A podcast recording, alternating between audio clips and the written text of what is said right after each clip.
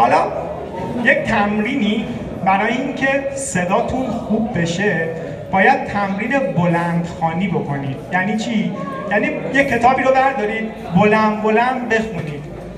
چی میگین مثلا؟ مثلا میگم من من فرشید پاک نژاد هستم مربی و مدرس مهارت های ارتباطی بلند بلند باید بخونین که این انرژی بیشتری که وقتی می‌ذارین این مخاطب وقتی مخاطب با شما صحبت می‌کنه اول لذت می‌بره و بعد اون وقتی انرژی رو بیشتر می‌ذاری می‌دونه که یک آدم مهمی باش داره صحبت می‌کنه و حرف شما جدی خواهد گرفته بشه. پس اولین تمرین تمرین بلندخانیه که به شما گفتم. دومین تمرین تمرین خودکاره. بی زحمت خودکار همه داریم؟ خب اجازه بدید. اگر خودکار داریم خودکار رو بذارید تو دهنتون. اگه اگه خودکار نبود انگشتتون آره اونایی که میگن خودکار کثیفه و نمی‌دونم چیه آدمای وسواسی هستن. پس انگشتاشون تمیزه دیگه بهونه نگیرید. پس یا خودکار یا انگشت. بذارید اینجا. آره. هر چی رو میگم تکرار کنید. که من در کلاس فن بیان و سخنرانی هستم.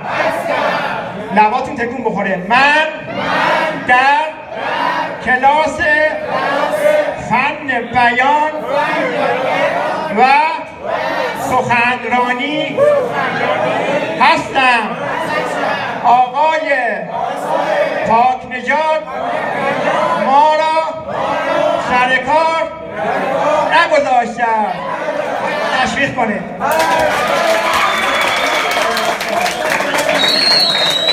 پس این تمرین باعث میشه که صدای شما یه صدای رسایی بشه.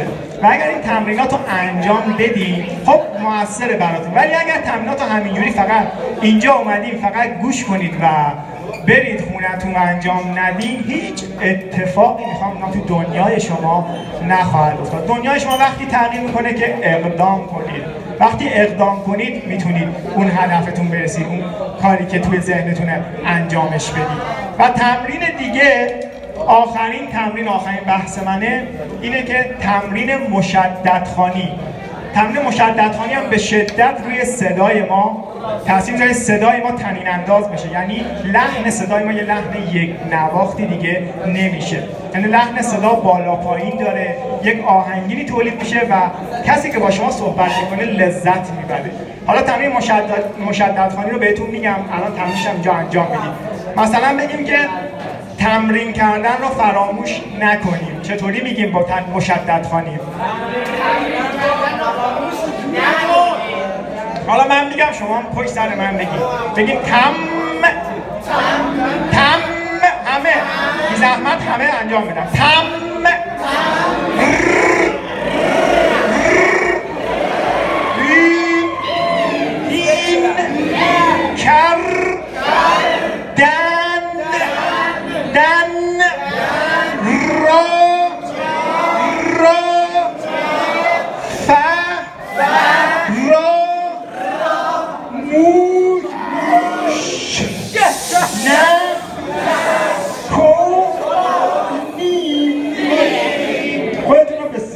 بسیار تشریف کنید تصویر تصویر جانانه.